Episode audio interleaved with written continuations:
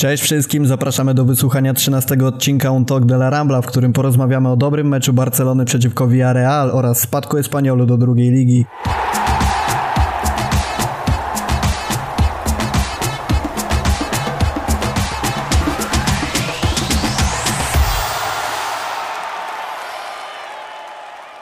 Są dzisiaj ze mną Julia Cicha. Siema. A także Maciej Łoś. Cześć wszystkim.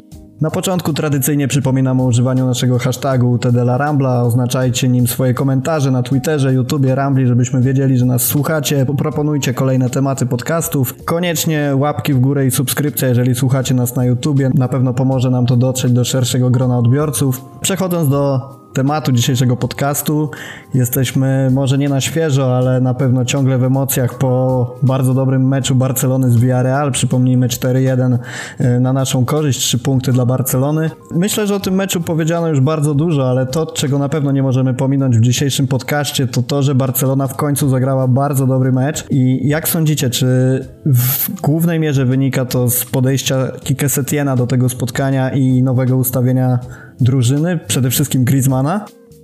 Moim zdaniem to jest przede wszystkim wynik postawy rywali, czyli Villarreal poszedł na wymianę ciosów, grał bardzo odważnie i w takim wariancie nasza taktyka polegająca, takiej jak już wszyscy przeanalizowali, na ustawieniu Messiego nieco za Griezmannem i Suárezem, zafunkcjonowała bardzo dobrze. Ale co pokazał później mecz z Espanyolem, nie zawsze będzie to działało. Też sam Setién wspominał, że wiele zależy od przeciwnika i mimo, że brzmi to jak taki utarty frazes, to jednak bardzo dobrze można było to zobaczyć, bo oczywiście Barcelona zagrała fajnie, naprawdę sama też byłam zachwycona poniekąd. Ale jednak okazało się też, że jest to wariant tylko dla niektórych zespoły, a też potencjalni rywale w przyszłości na pewno nie będą głupi i zobaczą, że tak grać przeciwko Barcelonie jednak nie należy. Maciek, a ty jak sądzisz? Ja oczywiście zgadzam się z Julią, że chodzi bardziej o postawę rywala niż to, co przygotował Kike Setién, bo rzeczywiście lepiej nam się gra z drużynami, które grają otwarty futbol i jest tam więcej miejsca na szybsze kontrataki, szybsze prowadzenie gry. No, przed meczem mówiło się, że Villarreal to drużyna, która jest jedną z najlepszych po przerwie, po pandemii koronawirusa. No, w tym meczu od razu strzeliliśmy szybko bramkę i myślę, że to też mocno zaważyło na dalszych losach spotkania, że rywal musiał od razu zmienić ten swój plan A na zupełnie inną grę, a my skorzystaliśmy z sytuacji. Też bardzo dobrze wychodziły nam niektóre sytuacje. Naprawdę fajnie wyglądała Antoine Griezmann, no i też skuteczność. Przede wszystkim skuteczność pod bramką zaważyła, bo czasami tego brakuje, a w tamtym meczu mieliśmy parę sytuacji i większość z nich wykorzystaliśmy, oczywiście nie licząc Arturo Vidala, który po prostu jak widział Sergio to zamykał oczy i strzelał po prostu prosto w niego. Też mi się to rzuciło w oczy, że Vidal gdzieś zatracił ten swój, może nie tyle ciąg na bramkę, co skuteczność. A sądzisz, Maciek, że dobry występ Griezmana i moim zdaniem, jeśli nie najlepszy, to taki drugi, trzeci w kolejności jego występów w Barcelonie może pozytywnie wpłynąć na jego postawę w kolejnych meczach?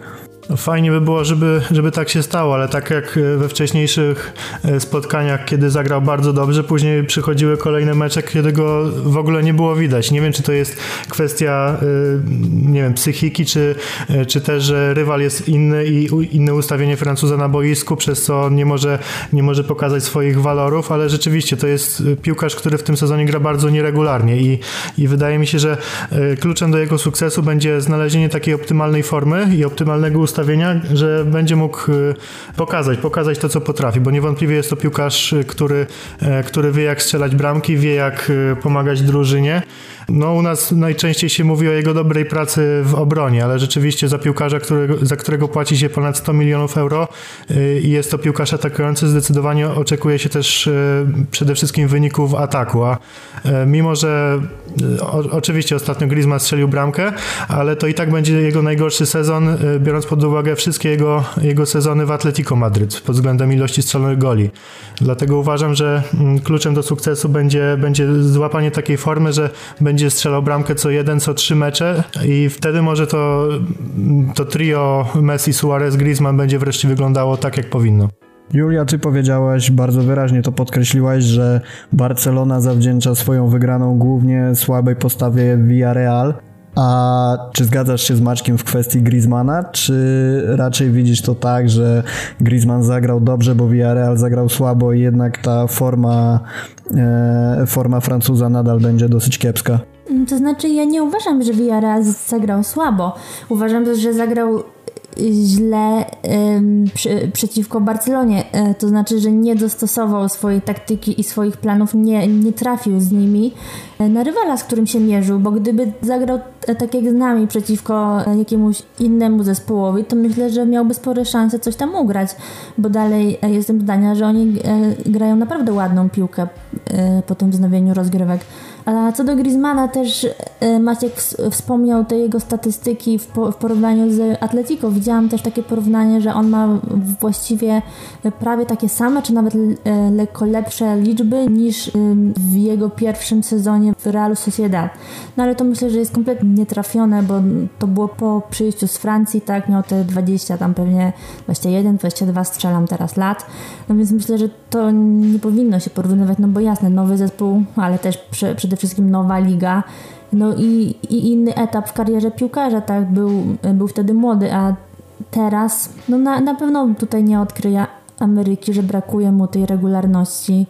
Też już na samym początku, chyba jego w drugim meczu, jeśli się nie mylę, z Betisem strzelił 2 gole i wszyscy byli zachwyceni, no a potem to jakoś wszystko klapło. I pozostanie pytanie, myślę, na które długo nie poznamy odpowiedzi, czy jest to kwestia jego ustawienia, uparcie na tej lewej stronie, czy może jednak jakiegoś braku porozumienia z kolegami, chociaż tam już wyliczali, że przeciwko Villarrealowi Messi mu podawał chyba 10 razy piłkę, co było jakimś rekordem. Czy może ten cały styl Barcelony mu jakoś nie pasuje? No na razie ciężko jest to stwierdzić, ale ja będę powtarzała to, co zawsze, że póki co go nie skreślam. Odsuwając na moment Griezmana, bo o nim już w podcastach powiedzieliśmy naprawdę dużo, ja uważam, że cichym bohaterem, a nawet nie cichym, ale dosyć głośnym bohaterem meczu z Villarreal był Sergi Roberto, którego Setién przesunął do środka pola, czyli tak naprawdę na jego nominalną pozycję, z której został wygoniony ze względu na brak prawych obrońców.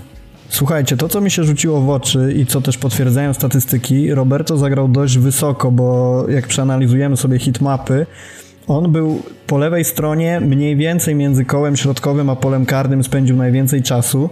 Mimo to Dzięki takiemu swojemu podejściu do gry, które dobrze znamy, czyli grze do przodu, zanotował aż 39 takich podań do przodu właśnie, z czego aż 27 w trzeciej tercji boiska. Sądzę, że w tej końcówce sezonu Roberto powinien na stałe wrócić do tej pomocy, bo sprawdził się tam naprawdę bardzo dobrze i zgodzicie się ze mną w tej kwestii? Sergi Roberto to zdecydowanie piłkarz najbardziej uniwersalny spośród wszystkich piłkarzy Barcelony i rzeczywiście są tacy zawodnicy, gdzie to przeszkadza, że nie są dobrzy na żadnej pozycji i są tak ustawiani na różnych, a Roberto pokazuje, że potrafi grać i w środku pomocy, i właśnie na prawej stronie obrony, no i właśnie tak wyżej ustawiony. I też zgadzam się z tym, że można powiedzieć, że Roberto był cichym bohaterem tego meczu, zagrał naprawdę dobre spotkanie i fajnie się to oglądało. Ja na początku jego kariery byłem dość sceptyczny, bo jakoś jak wchodził do tej drużyny, to nie pokazywał zbyt wiele, ale z czasem urósł do rangi piłkarza, który według mnie powinien być przez najbliższe lata nadal trzonem Barcelony. Wydaje mi się, że dostaje trochę za mało szans na gry, ale to też z tego względu, że i na prawej obronie ma dobrego rywala i też w środku pola jest duża konkurencja, dlatego też sam Roberto nie będzie grał w każdym meczu, ale niewątpliwie to jest duży atut Barcelony, że Sergi Roberto jest w kadrze i tak jak pojawiały się głosy, że może przejść do Juventusu, no to ja też byłem bardzo za tym, żeby Roberto pozostał w Barcelonie, bo zwyczajnie się przydaje w trudnych momentach. Tak jak teraz powiedziałeś o tym, że są piłkarze, którzy grają wszędzie, a nigdzie nie są dobrzy, to przypomniał mi się komentarz jednego z naszych użytkowników a propos transferu Pjanicia, bo określa się go mianem uniwersalnego właśnie. I ten komentarz brzmiał mniej więcej tak, że może zamiast kupować zawodników, którzy są uniwersalni, kupmy jednego dobrego, który zagra na swojej pozycji i się tam sprawdzi, także rzeczywiście coś w tym jest. Julia, ty jak uważasz? Roberto wskakuje do pierwszego składu? Wydaje mi się, że on to miejsce w pierwszym składzie ma mimo wszystko, no tylko... W sensie w pomocy o to mi chodzi. Tak, tylko niestety na tej prawej obronie, no ja go zdecydowanie bardziej widzę w linii pomocy. Pytanie tylko, czy gdybyśmy zbudowali pomoc z prawdziwego zdarzenia z jakimś strzelam tutaj De Jongiem, Busquetsem i Puciem, czy może z kimś jeszcze nowszym, kreatywnym w końcu pomocnikiem. Czy rzeczywiście ta jakość Roberto jest tam aż tak dobra? Czy to jest efekt porównania go z Rakiticiem, z Vidalem i tam z całą resztą takich... może nie niewypałów, no ale powiedzmy spowalniaczy gry. I jest mi go szczerze mówiąc strasznie szkoda, bo on będzie grał na tej prawej obronie moim zdaniem, dopóki nie znajdziemy porządnego obrońcy, co nastąpi nie wiem kiedy, bo na rynku za bardzo ich nie ma od czasów Alvesa, o czym już się mówiło wielokrotnie i na Rambli, i w artykułach, i już naprawdę powstały elaboraty. No nie znaleźliśmy w tej Barcelonie nikogo, kto mógłby zająć to miejsce i rzeczywiście się poruszać też z tej obrony na skrzydło, czego brakuje. A z kolei Semedo, który może i podchodzi trochę do przodu, no to stawia potem takie dziury w defensywie, no że to też nie jest odpowiednie wyjście z tego. Z Musyłagę zrezygnowano właściwie od razu. Zobaczymy, co będzie dalej.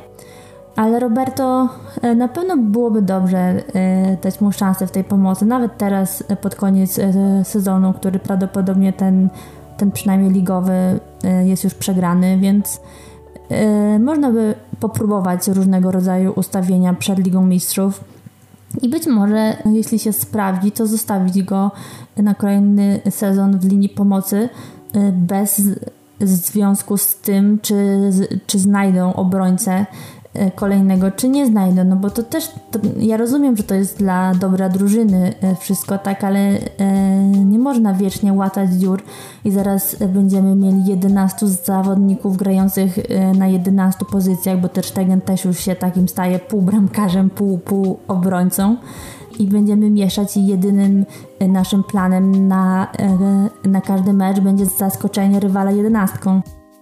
Okej, wydaje mi się, że meczu z Villarreal nie ma już co bardziej roztrząsać, bo wszyscy widzieli jak było, a te dwie najważniejsze rzeczy, o które chciałem was zapytać, już sobie omówiliśmy, czyli dobry Griezmann i świetny Roberto.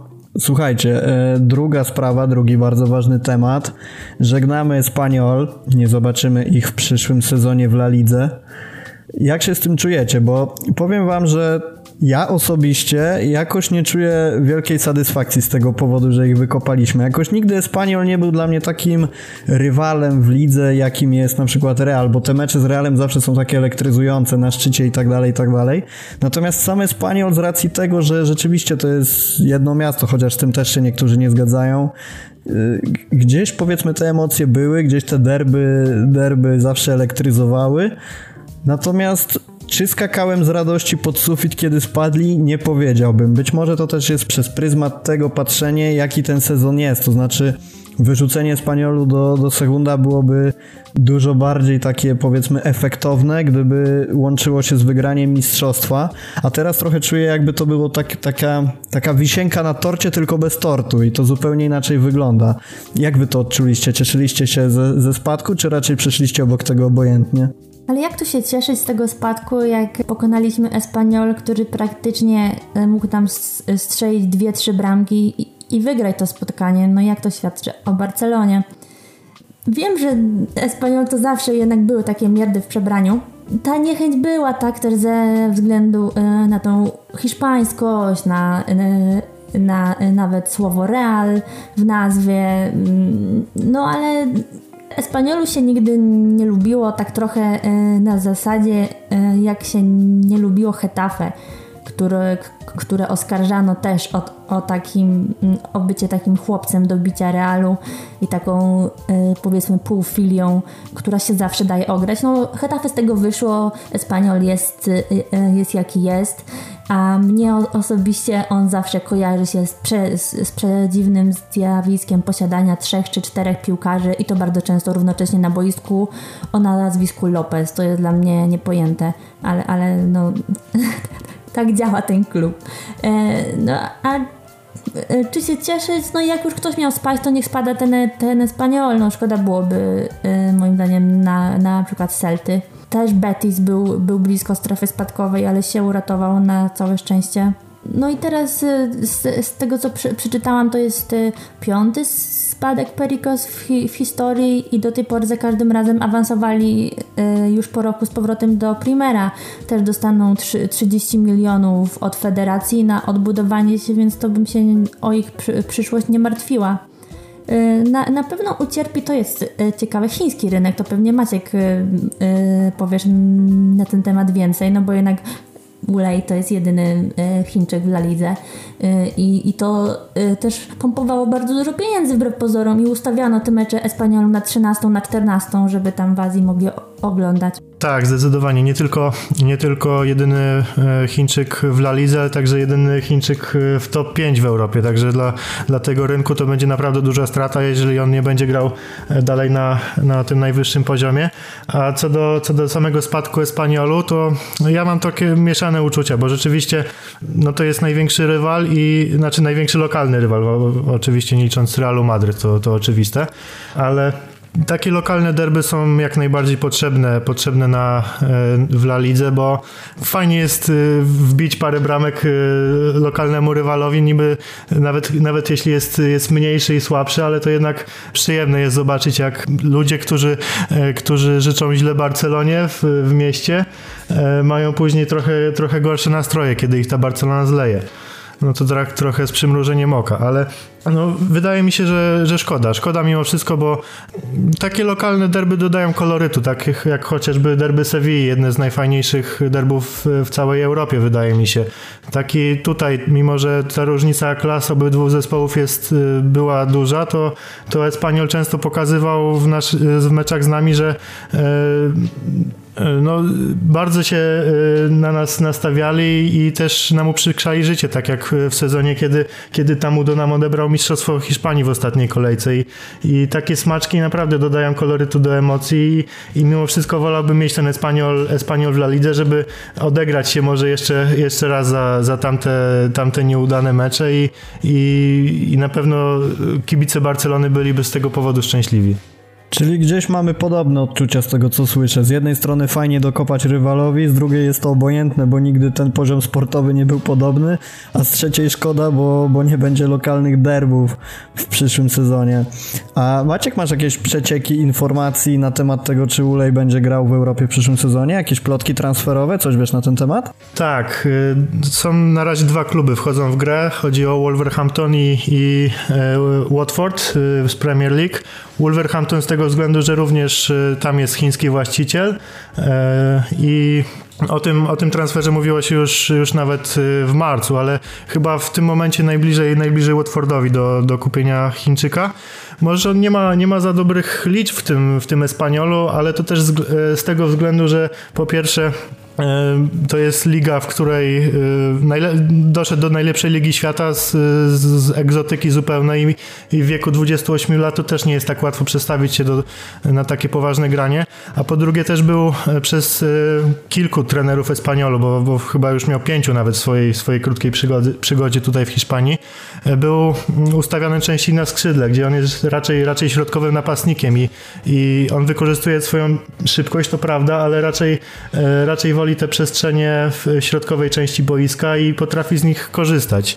No, także fajnie by było, gdyby rzeczywiście udało mu się przejść do jakiegoś zespołu z innej topowej ligi, bo w tym sezonie był jeden przedstawiciel 1,5 miliarda ludzi w topowej lidze, a jeżeli go nie będzie nawet, jeżeli będzie grał w drugiej lidze hiszpańskiej, to naprawdę to jest trochę wstyd dla Chińczyków. Bardzo otwierające oczy te liczby. Mam nadzieję, że nasi słuchacze to docenią, bo Drodzy słuchacze, Maciek jest ekspertem od egzotycznych lig azjatyckich, także jak macie jakiekolwiek pytania o tamte rejony i tamtejszą piłkę, to walcie do niego śmiało. Może jakiś specjalny, dedykowany podcaścik na ten temat, czemu nie? We wczorajszym meczu wejście Smoka zaliczył Ansu Fati. Myślę, że nie będziemy się spierać, czy czerwona kartka była słuszna. No tak, wiadomo, że była słuszna. Tu nie ma co dyskutować na ten temat, ale właśnie mi mignęły obrazki jakieś, że sędzia ocenił to na warze na podstawie stopklatki, co jest moim zdaniem śmieszne, no bo na stopklatce to sobie możesz ustawić jak chcesz.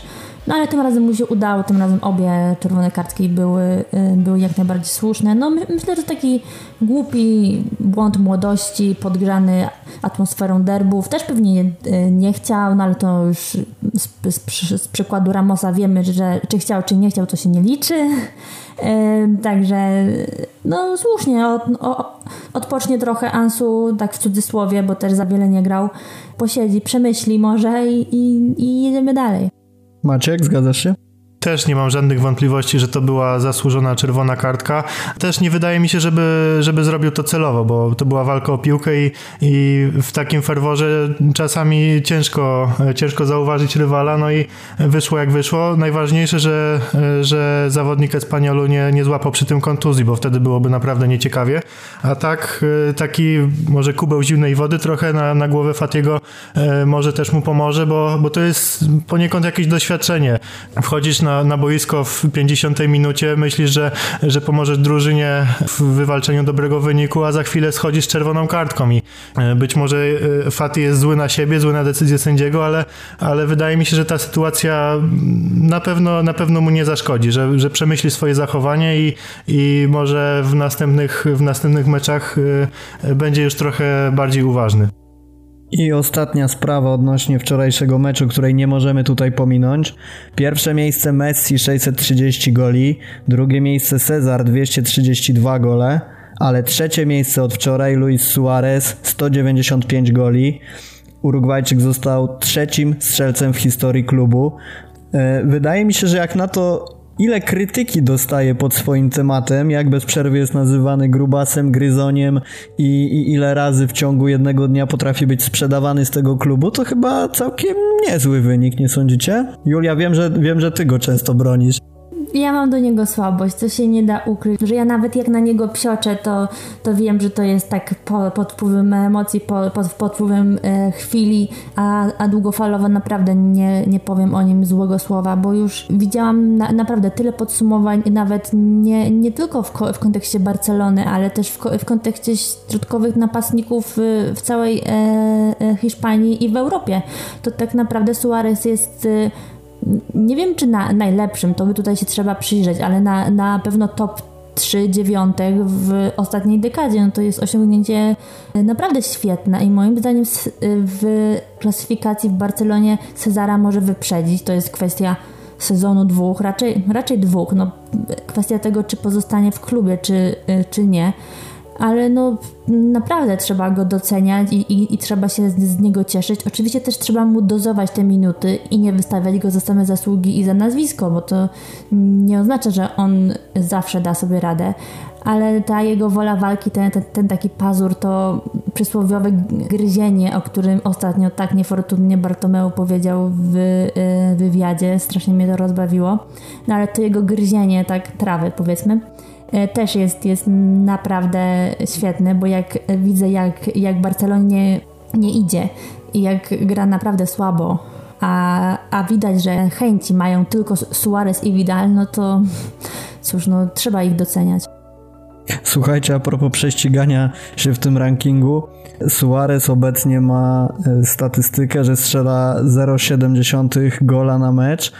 Żeby prześcignąć Messiego, zakładając, że będą grali około 50 meczów w sezonie, czyli mniej więcej taka liczba, jaka ma miejsce rzeczywiście, to Suárez rekord Messiego pobiłby w 2032 roku po 12 sezonach gry, zakładając, że Messi od dzisiaj nie strzeliłby żadnego gola, także skala tej przewagi jest niesamowita po prostu, aczkolwiek nie jest to oczywiście umniejszanie Suárezowi w tym momencie.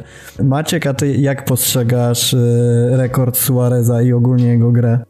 No ja muszę przyznać, że trzeba podkreślić przede wszystkim to, że Suárez zrobił to na przestrzeni 6 sezonów. To jest naprawdę wynik fenomenalny, biorąc pod uwagę, że historię Barcelony 120 lat, to Suárez przychodzi i w ciągu kilku lat staje się drugim najlepszym strzelcem Barcelony. No, nie ma szans, żeby dogonić Messiego. Messi jest z innej planety, dlatego wyczyn Suáreza i bycie tym drugim jest naprawdę godne podziwu. I dla mnie też Suárez to jest taki fenomen, który potrafi przez 90 minut kopać się po czole, mieć kilka sytuacji 100% i ich nie wykorzystać, a potem strzela gola z takiego miejsca, z którego nawet nie pomyślałoby się, że można oddać strzał. Dlatego no to wydaje mi się, że trzeba bardzo doceniać Suáreza. Oczywiście są te momenty, kiedy już się ma go dojść, a on później pokazuje, że jest tym Suárezem, jest tym jednym z najlepszych napastników na świecie i zamyka nam usta. Dlatego ja też będę do końca obrońcą Suáreza, bo jest to dla mnie wspaniały zawodnik i tak, jeden z najlepszych napastników na świecie. A ja nie mogę zrobić nic innego niż się z wami zgodzić, bo macie rację i tyle, nie ma co tu więcej dodawać. Słuchajcie, w momencie jak będziemy wydawać ten podcast, będzie za kilka godzin meczek z Realem Valladolid na mecz wyjazdowy. Jak oceniacie nasze szanse w tym meczu i w ogóle czego oczekujecie? Tak, może taka krótka zapowiedź z waszej strony. Co chcielibyście zobaczyć? Jak się nastawiacie na to spotkanie? Co chcielibyśmy zobaczyć, a co zobaczymy. To też dwie różne rzeczy, bo wydaje mi się, że to będzie bardziej spotkanie przypominające mecz z Espanyolem niż mecz z Villarrealem, bo patrząc na ostatnie wyniki Realu Valladolid, to tam padały maksymalnie 2 gole w meczach i raczej niewiele się działo, bo obrona tego zespołu jest dość solidna i oni sami tracą mało bramek, a jednocześnie też niewiele strzelają, ale dla Barcelony to może być problem, że nie będzie znowu tych przestrzeni, nie będzie gdzie dogrywać piłki, a jeżeli sami zawodnicy nie będzie widać tej intensywności i ruchu z ich strony, to może być kolejne trudne spotkanie i rozstrzygnięte przez być może jeden błąd albo jeden stały fragment gry, dlatego ja tak szczerze nie nastawiam się na nic ciekawego i raczej to będzie kolejna trudna przeprawa. Ja osobiście głęboko liczę na to, że Riki wyjdzie w pierwszym składzie i chociaż on będzie taką ozdobą tego meczu, bo podobnie jak ty uważam, że tam fajerwerków nie ma co się spodziewać za bardzo. Na co jeszcze liczę? Jeżeli mogę sobie tak pomarzyć, to bardzo chciałbym, żeby w jednym wyjściowym składzie jednocześnie znalazł się Riki i Roberto w pomocy. A jeżeli mamy marzyć dalej, to chciałbym, żeby Griezmann odpalił tak samo jak z Villarrealem, bo temu gościowi jest po prostu to potrzebne, żeby się pokazać. Natomiast tak jak powiedziałeś, czas pokaże, mecz pokaże, jak to wyjdzie w rzeczywistości. Mam tylko nadzieję na to, że jeżeli ma nie być fajerwerków i nie zobaczymy wielkiej, wspaniałej Barcelony, na którą tak bardzo czekamy, to chociaż padną na nasze konto 3 punkty i gdzieś ta nadzieja o zostaniu mistrzem jeszcze będzie podtrzymana. Julia, wierzysz jeszcze w mistrza, czy już odpuszczasz? Nie, ja nie wierzę, ale ja też nie byłam optymistką nigdy, także mnie o to pytać, to troszeczkę się mija z celem. I z tym są też związane moje życzenia na ten mecz. Ja bym chciała po prostu dobrej gry i wysokiej skuteczności. Już nawet nie wyniku, bo wynik jest sprawą drugorzędną. Chciałabym, żeby naprawdę się postarali i żeby w końcu zaczęto kłaść jakieś podwaliny pod lepszą grę w jakimś konkretnym, ustalonym już schemacie i żeby odnaleźli ten złoty środek, który sprawi, że w przyszłości będzie łatwiej. I też myślę, że Setién zastosuje trochę rotację, bo już nawet Suárez powiedział po meczu z Espanyolem, gdzie zmieniono tylko Vidala na Rakiticia w podstawowej 11, że byli zmęczeni po zaledwie 2 dniach przerwy. Znaczy 3, ale de facto 2. I że to było widać w intensywności gry, także teraz myślę, że jakieś 2-3, może nawet 4 zmiany w pierwszym składzie zobaczymy, więc tutaj też to może się w jakiś sposób na grze i na wyniku odbić, no ale później znowu gramy za 3 dni potencjalnie, czy za 4, to już tam zależy, bo ustalona jeszcze nie jest data. Także no, trzeba dojechać do końca tego sezonu, oni są profesjonalistami i niech biegają chłopaki. Niech biegają, a Messi niech człapie i robi to, co zwykle. A może Braithwaite w pierwszym składzie? Tak. Może Braithwaite w pierwszym składzie? A może tak, jak najbardziej. Ja go chętnie zobaczę, też go lubię, także Suárez niech sobie usiądzie, co by się nie kontuzjował nam na Ligę Mistrzów, a Martin niech pokaże, że może rzeczywiście nie trzeba go sprzedawać latem. No chyba, że przyjdzie Lautaro, no to wtedy na pewno Braithwaite wyleci, no bo zrobił nam się zbyt dużo tych dziewiątek. Ale ja jak najbardziej jestem za wystawieniem go. Dobrze, w takim razie jeśli chcecie dodać coś jeszcze do swoich przewidywań na następny mecz, to powiedzcie to teraz albo milczcie na wieki. Chcecie coś dodać? Ja chyba będę milczał na wieki, bo też nie oczekuję za wiele od tego spotkania. Julia? Spać mi się będzie chciało, bo o 22 znowu, a nie, sorry, o 19:30. Dobra, to w takim razie pochwalam, że o 19:30. I super, i w takim razie zapraszamy na mecz Real Valladolid z Barceloną o 19:30.